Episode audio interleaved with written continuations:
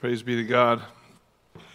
As we gather today and are reminded of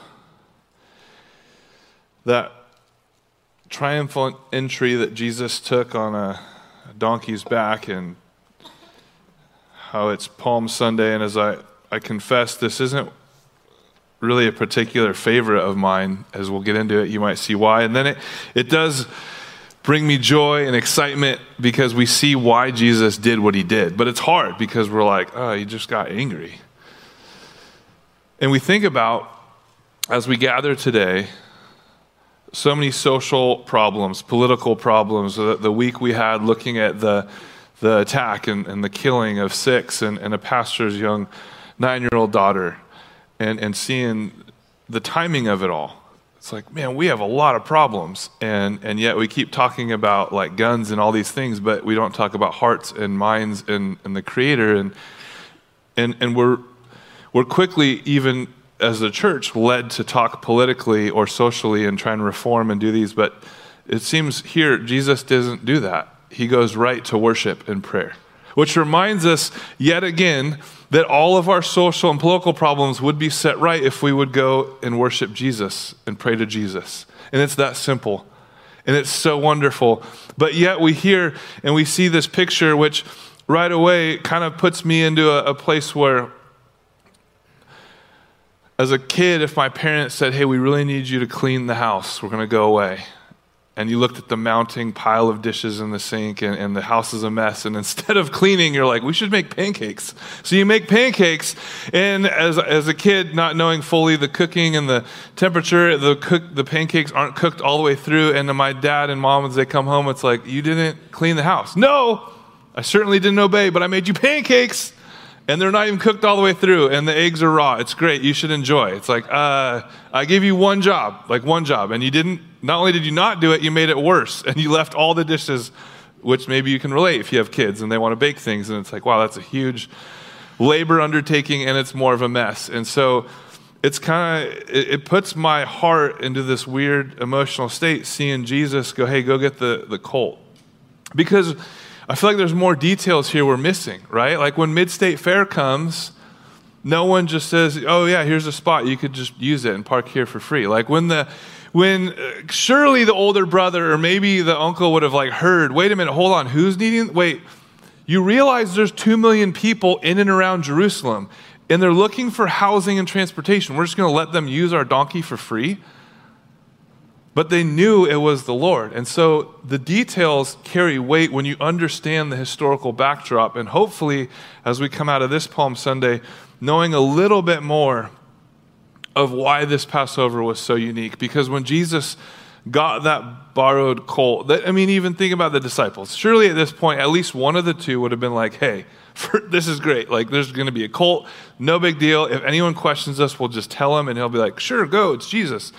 But maybe Thomas was the other one. He's like, I doubt it. You know, I doubt there's probably it's probably going to be like a camel. And, and are we going to go with a camel? He said colt. Like, what are we going to do? You know, so do, doubting Thomas might have had some doubts, and it's like, dude, Thomas, we've seen him do like Lazarus just rose from the dead a couple days ago. I think we'll have a colt there. I think we'll be good.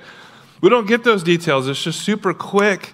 And then before you know it, they get the donkey, and they're like, oh, this isn't, I mean, this is like the king of the, this is the king. We got to have like a little bit of kind of honorary support, celebrate. Here's a coat. So they put a coat on the donkey and they're like, we want to celebrate you as king. And everyone's like, oh, Jesus. And they, and because according to Judaistic law, required everyone who came to Passover, they had to spend the night in Jerusalem. So over 2 million people are there seeing, and, and we think we're all cool because we have Airbnb. This was pre Airbnb, okay? They realized 2 million people are coming to town because we've created this supply and demand. We've, we've made this religious. They're fearful they're not going to be able to do Passover, so they have to stay the night here, which means financially we have a lot to gain so that which they they had them there and then it turned into tent city tents everywhere because only a few people were rich enough to have a house in the countryside and in paso and then also down in santa barbara right like that was pretty high end to have both winery and downtown santa barbara so, so they didn't have a house typically in both so they'd have a tent there's a bunch of people they say approximately 2 million people were there because you had to kill the lamb within two days, and there's about 10 to 20 people that would be able to eat the lamb. So that's how they, numerically, historians have figured out 2 million people were there. So they stayed, and you couldn't stay in the temple, you could stay around it and in the surrounding areas. So we see the Prince of Peace, the person of peace, Jesus, coming. And as he comes near on the colt, walking down with his disciples and the group around him, and they're, they're cheering and chanting. When he drew near to Bethphage and Bethany at the mount that is called Olivet, he sent two of his disciples. They get the colt and they said, Hey, why are you untying him? Just as Jesus said. And he's like, Oh, the Lord needs him. Oh, of course, take the colt, go for it. So they go. And in verse 36, as he rode along, they spread their cloaks on the road. And as he was drawing near, already on the way down the Mount of Olives, the whole multitude of his disciples began to rejoice and praising God with a loud voice for all the mighty works that they had seen, saying, Blessed is the King who comes in the name of the Lord, peace in heaven and glory in the highest.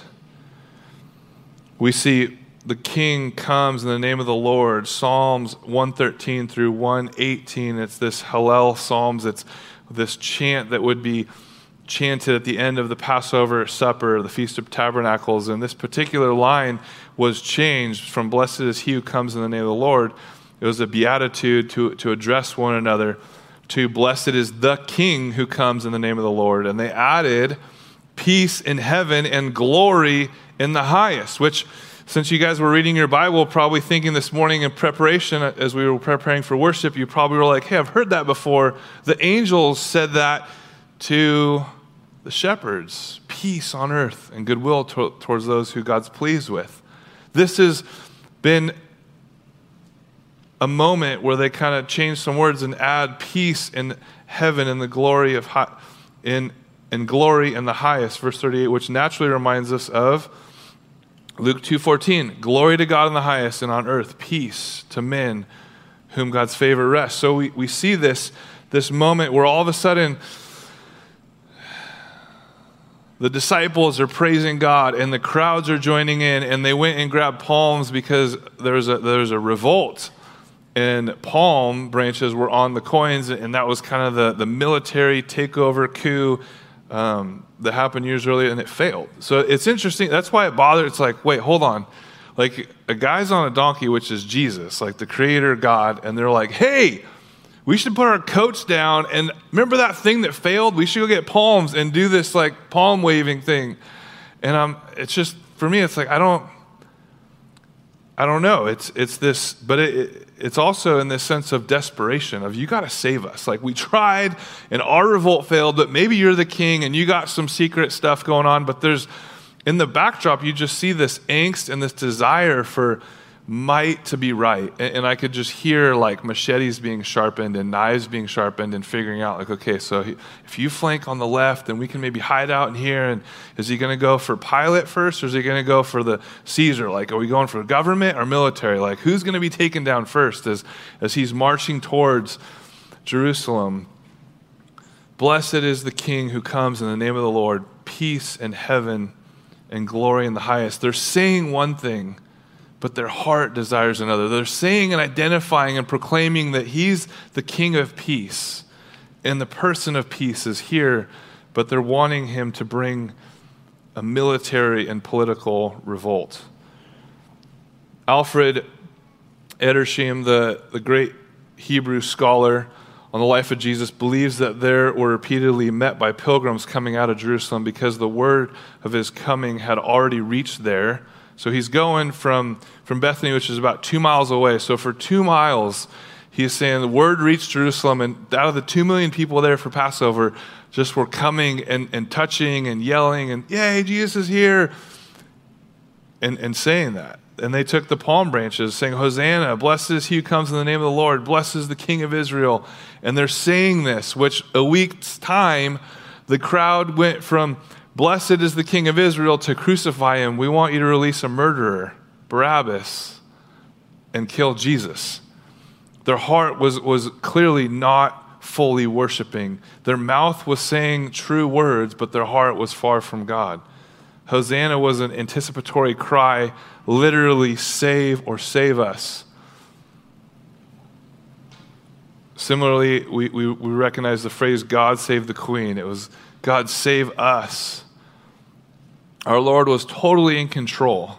And I could just tell, I, you just think about his emotions of like, I want to save you, but you don't want me to save you. Like, you're saying this, but you really don't want it because you don't obey me. You're not worshiping me. You're not praying to me. You're worshiping yourself and you're trying to earn your own salvation. And, and so the problem of peace is we, we love the idea of it, but we don't, we don't embrace the same solution. We don't look to Jesus for our peace. We want to create it. We want to vote it in. We want to accomplish it.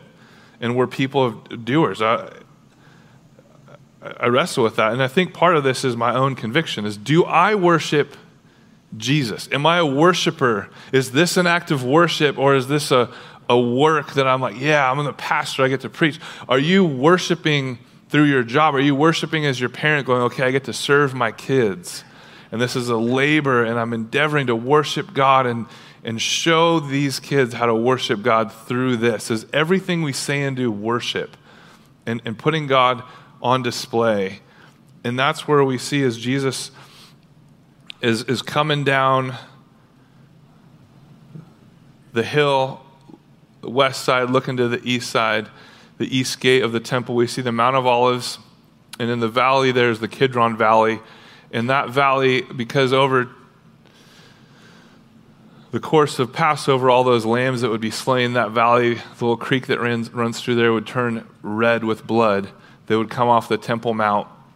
And that's where the eastern gate he entered in to Jerusalem as they're crying for him. So here's the person of peace shows up. Second, the problem of peace is he's in this valley looking at the eastern gate. So that's the view from in the valley, which that's pretty. It's got the olive trees, but that's really kind of the dirt road that looks a lot more like kind of a back road going to Creston, uh, which it is. Like that's when I was in Israel, it's surprising. I was like, we're going to the Holy Land, and it was like, oh, it's like the Central Valley. It's like desert, and Creston's like as pretty as it gets, and, and you get the hills, and it is. It's got a little forest, but it, it's very unique how there's just little, minus all the speckle homes in Creston, there's like vineyards and big ranch homes that are nice.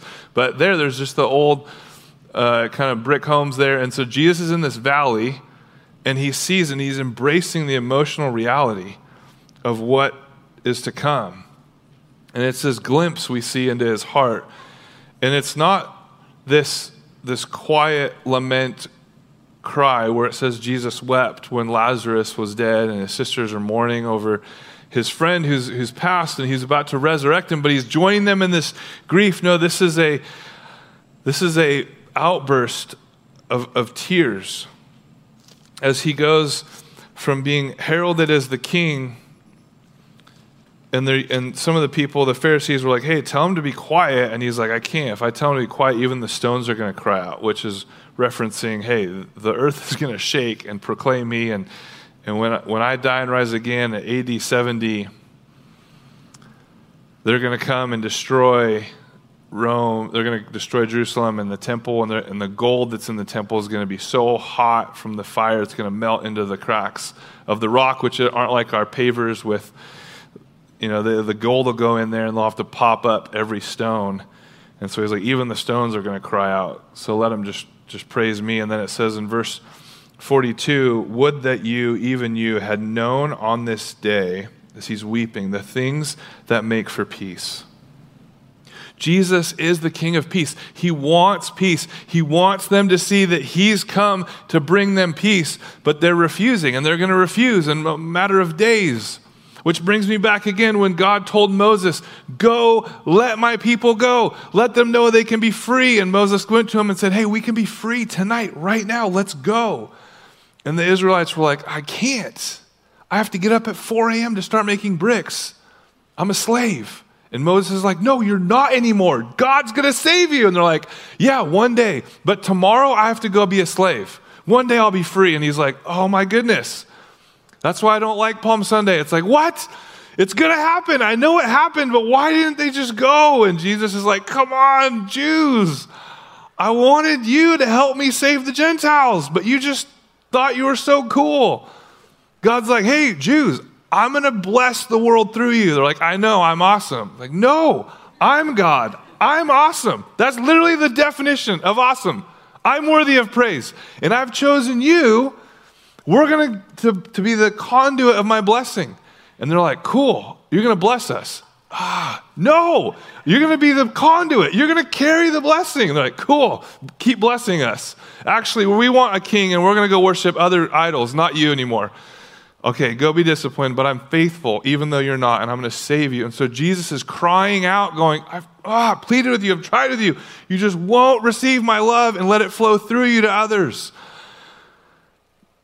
And so he's lamenting, if you would have known the things of peace, they don't worship God, they worship themselves. They worship their religion, not a relationship with God. And God continues to seek them. His wailing was followed by lamentation, verse 42 through 44. If you, if you even you had only known on this day that would bring you peace, but now it's hidden from your eyes. The days will come upon you, and your enemies will build an embankment against you and encircle you and hem you in on every side, dash you on the ground, you and your children within your walls. They will leave. They will not leave one stone on another because you did not recognize the time of God's coming to you. They won't leave a stone upon another because you did not know the time of the visitation. This is what's coming. And Jesus knows they're going to have death be their reality and see their kids killed, and every stone's going to be torn up because they're going to light the temple on fire and the gold's going to go in. And Jesus prophesied that. So he's weeping terribly because he doesn't want that for them, but they're going to reject him and receive that. That's what's coming. Do you know Jesus, or will he weep over you because he's revealed himself through his creation, through his word, and you've said, Cool, anyways, I'm awesome. I'm going to keep my 401k is always going to be there. I know the dollar's collapsing, I know there's rumors of wars, but man, no, trust in Jesus now. Know that he's the king and He alone will bring you peace. He alone will give you peace. The person of peace is crying, weeping, praying for peace between men and God. And men continue to run away from God. And God is chasing after them. So here we have Tuesday morning. He comes back. We pick it up in verse 45. And he enters the temple and he begins to drive out those who sold. Who sold saying, It is written, My house shall be a house of prayer, but you have made it a den of robbers. Verse 47 He was teaching daily in the temple. The chief priests and the scribes and the principal men of the people were seeking to destroy him, but they did not find anything they could do, for all the people were hanging on his words. It's the process of peace now. So we see the person of peace, the problem of peace, and now the process of peace. Jesus knows his heart is aching because he knows they've got it so wrong in so many ways, and he is going to set it right and spend the last days he has on this earth holding up in the temple teaching. So often nowadays, people think Jesus' sermons were like two seconds because we miss so much of the detail. But here we see it was two miles. What do you think he did? He's just like, hey, uh, blessed are the poor in spirit for they shall inherit the kingdom. Like, do you think that's his sermon? No, like the Sermon on the Mount was probably three hours. We get condensed, and so much of we get are the sermon in a sentence. And it's like, yeah, Jesus only taught for like t- two minutes. Why are you teaching for 40 minutes, Pastor? Well, I'm of the conviction it's probably three hours, you know, two hour walks. So you should be thankful. 45 minutes is where I try and, you know, hold to. But here we see every day he's teaching. Because he, these are the words that have life, as Peter said. Where are we going to go? You have life. These are the words that bring us life. And Jesus goes in. And it was interesting because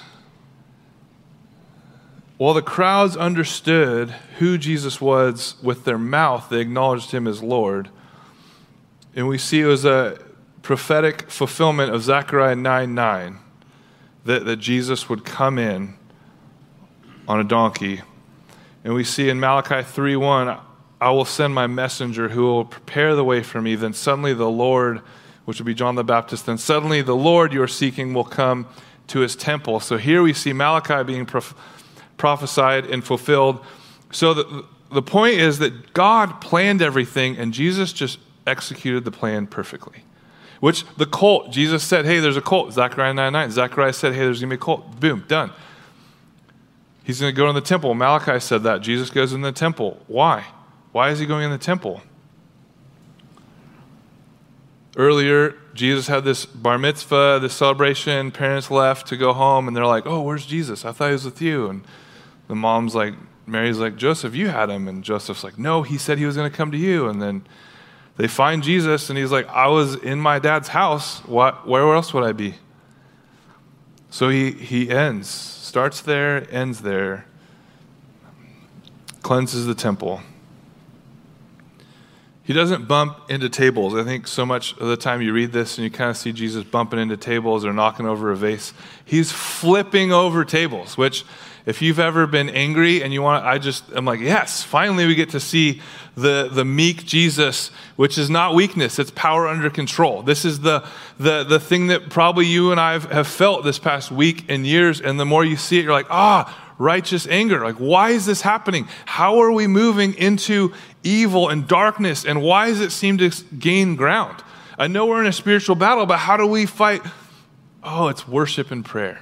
And we see here Jesus is meek. He's power under control. He's always so gentle and accessible by the sinner and the repentant. And he's hard and forceful with the self righteous. And so he meets the same intensity on the temple that they've been hurting and robbing so many people. He flips their tables over, destroying this economic system they have set up and this commercial abuse.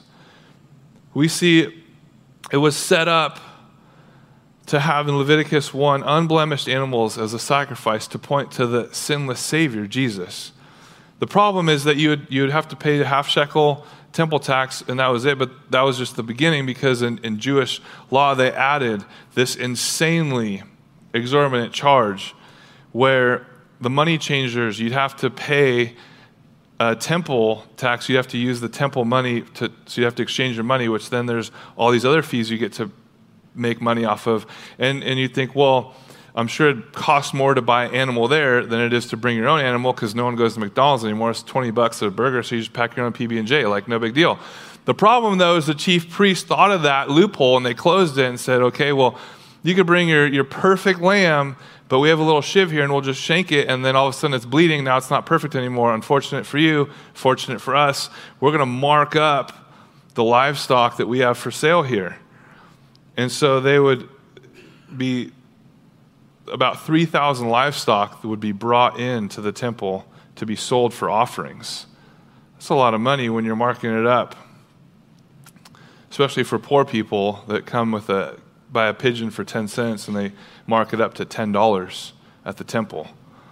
They don't have money for that. It's like, oh, you had your pigeon. Well, it's missing a leg. It didn't have. It had both legs two seconds ago. Well, I don't remember that.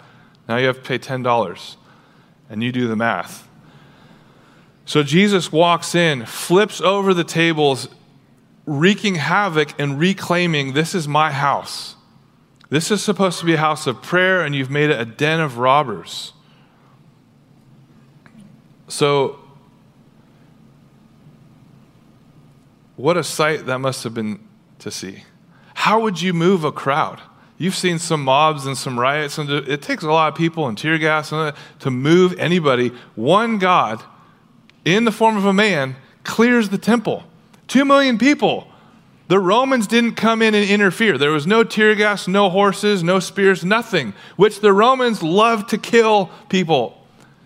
They had spears and swords at the ready, and they didn't use anything. They just let Jesus clear the temple because it was God's plan that Jesus perfectly executed we see this gentle and meek and mild Jesus helping us understand that meekness is not weakness, it's power under control. And now he's bringing in the purpose that his church was intended to be a place for any and all to worship and pray to him and be saved. We see the words at 1 Kings 8. Solomon is, is crying out after he's saying, God, you're so big, you cannot be contained in a building but we have this place for you. And we pray that in verse 30, I, that you would listen to the plea of your servant and to your people, Israel, when they pray toward this place and listen in heaven, that your dwelling place, and when you hear their cries, you'd forgive them. Jesus' actions are bringing us back to the prophetic words in the Old Testament. Isaiah 56, 7, it is written, He said to them, My house will be a house of prayer. In verse 46, in the context of Isaiah 56, it's meaning, My house will be a house of prayer for the Gentiles. In, in this debate, is, is the church only for the, the saints and only for the believers, or is it for the unbeliever? We go back to the plan of God saying, I want to bless the whole world through the Jews. I want the believers who know me to represent me well. But here we pray and we worship, and then we go and serve and sacrifice as Jesus served and sacrificed by laying his life down. That's the most challenging and beautiful picture, and calls us to, once again, inviting you into my own wrestling is like, okay, am I worshiping that way? Do my neighbors see me as a worshiper of God? Does my wife, does my kids see me fully devoted? humbly serving them as I worship and serve God. Because 1 Kings 8, on that day, amidst great celebrating, the, the empty temple received the Ark of the Covenant into the most holy place. I want to pick, paint this picture for you. When the priest withdrew from the holy place after they put the ark in there, a cloud filled the temple of the Lord, and the priest could not perform their service because of the Lord of the cloud for the glory of the Lord filled his temple. Work was over for the priests. There's no work to be done because the Lord is there. After blessing the people, Solomon spread out his hands toward heaven and he offered this prayer of dedication, which goes from what I shared earlier in verse 30. He says in verse 41 through 43 As for the foreigner who does not belong to your people, Israel, but has come from a distant land because of your name, for men will hear of your great name and your mighty hand and your outstretched arm. When he comes and prays toward this temple, then hear from heaven your dwelling place and do whatever the foreigner asks of you. Are we that church? Are we saying, God, you're in heaven, and when people who don't know you pray to you, hear them, hear their prayer, and, and forgive them and save them? Are we known by our love that we're that inviting and bringing them to this place? He says, so that all the people of the earth may know your name and fear you, as do your own people Israel, and may know that this house I have built bears your name. The temple was to be used for the evangelism of the Gentile.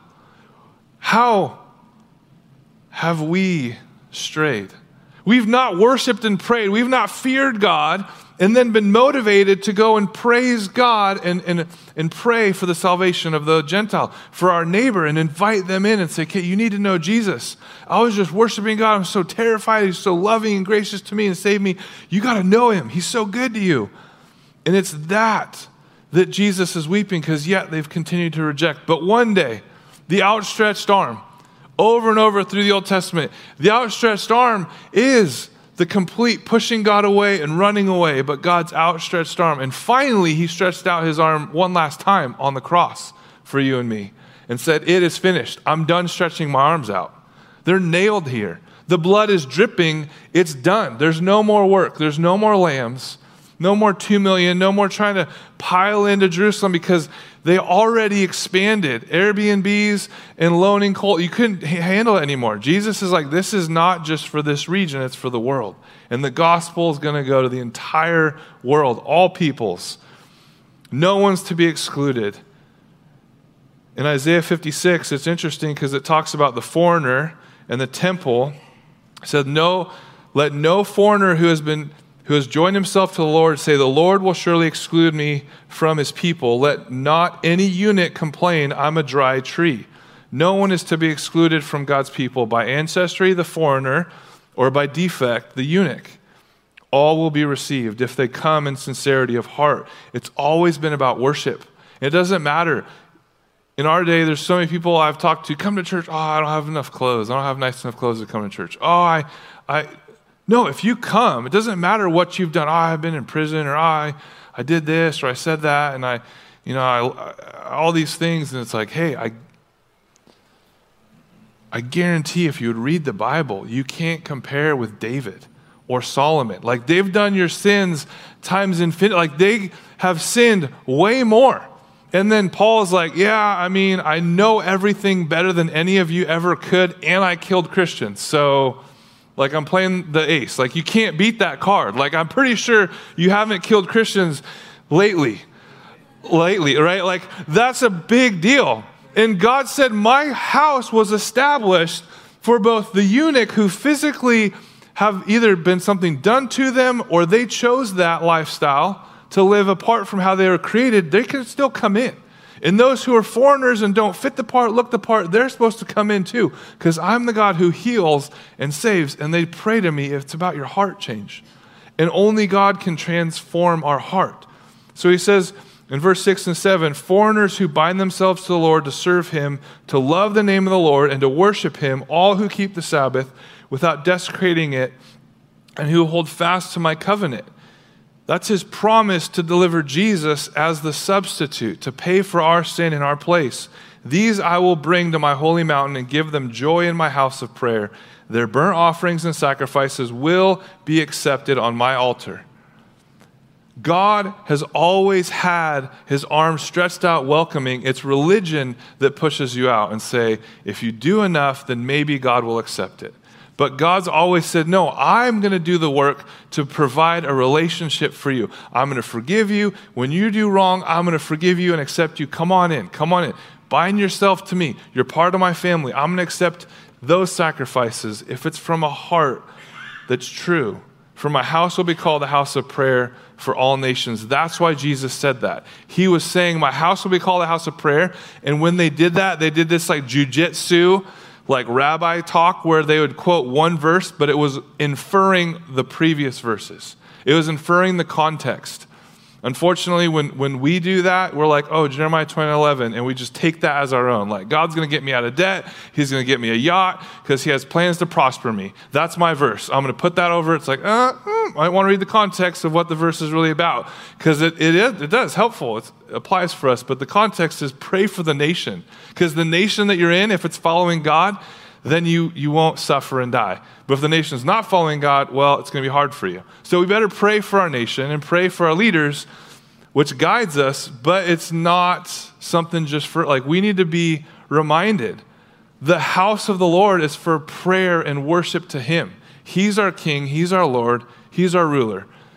Not looking to the ways of men, not looking for, for appeasing us by making a little bit more money off the backs of the poor. So God has always been about justice and righteousness. And we see in Isaiah 56, he comes in and says, No, my house was supposed to be a house of prayer, but you've been stealing from the poor and the widow, and you're supposed to be caring for the orphan and the widow. You're supposed to be caring for those in need, not making money off of them. So Jesus doesn't go to the White House, he doesn't go to Sacramento, he goes to the church. Which that's why people have been telling, like, I don't know if I like this Sunday. Like, that's pretty hard. To I, would rather him go fix the stuff out there that's broken. He's like, no, I want to fix your heart. Okay, Lord, what's wrong now? You know, it's like, oh, you wanted me to clean the house, but I made you pancakes. They're a little doughy. Like, no, I wanted you to do one thing, and you didn't do it. I wanted you to pray and worship. But I read my Bible.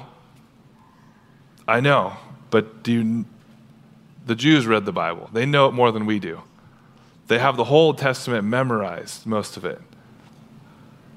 But they chose to rob and steal instead of pray and praise and, and create space. They had, they had a space for women in the outer courts, they had a space for Gentiles, and then they had the Jews only section and telling my daughter about that, she lost her mind. She was like, Let me at him. Who would we do that? I was like, I know. That'd be really hard for me to take you to the synagogue and leave you in the women only section. I'm sure you'd show up in the Gentile section with me and we'd get kicked out. Like, for sure, that would be a reality.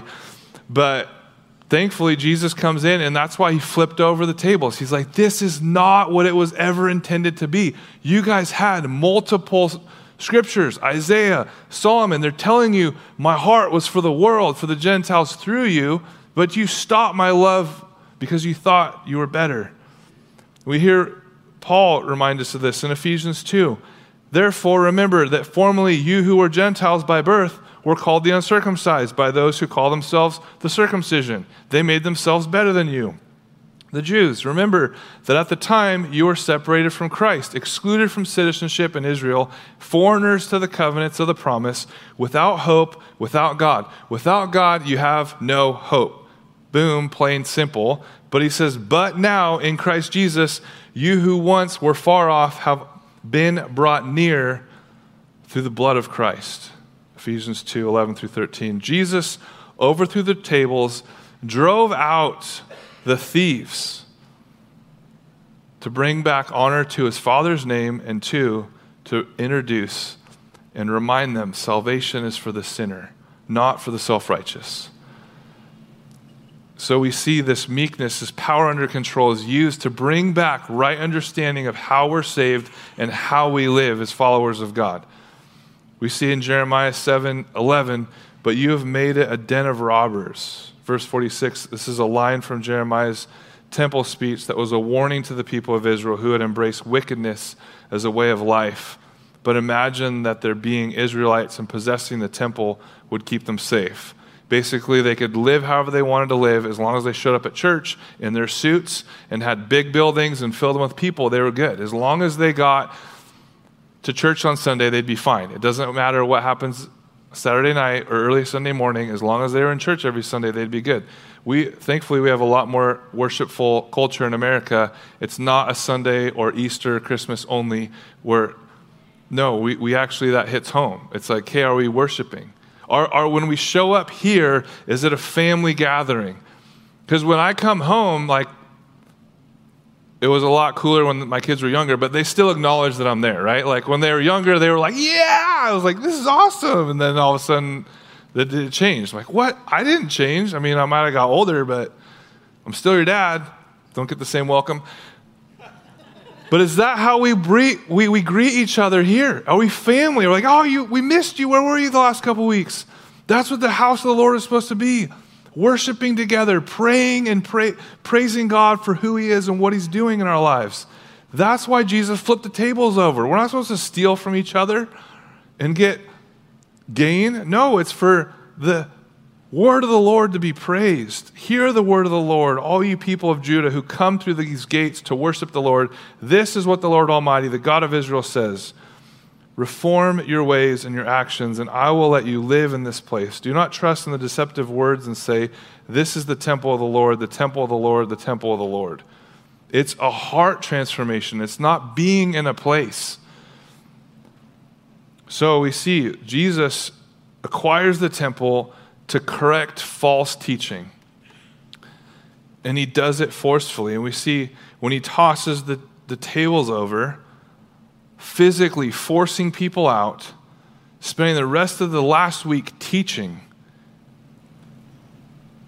And all the teachers were like, How can we kill him? How can we trap him? Because everything he said was undoing everything that they set up their religion by. You don't need to do this. You don't need to do this. You don't need to do this. No, that was how we control them through fear and financial gain.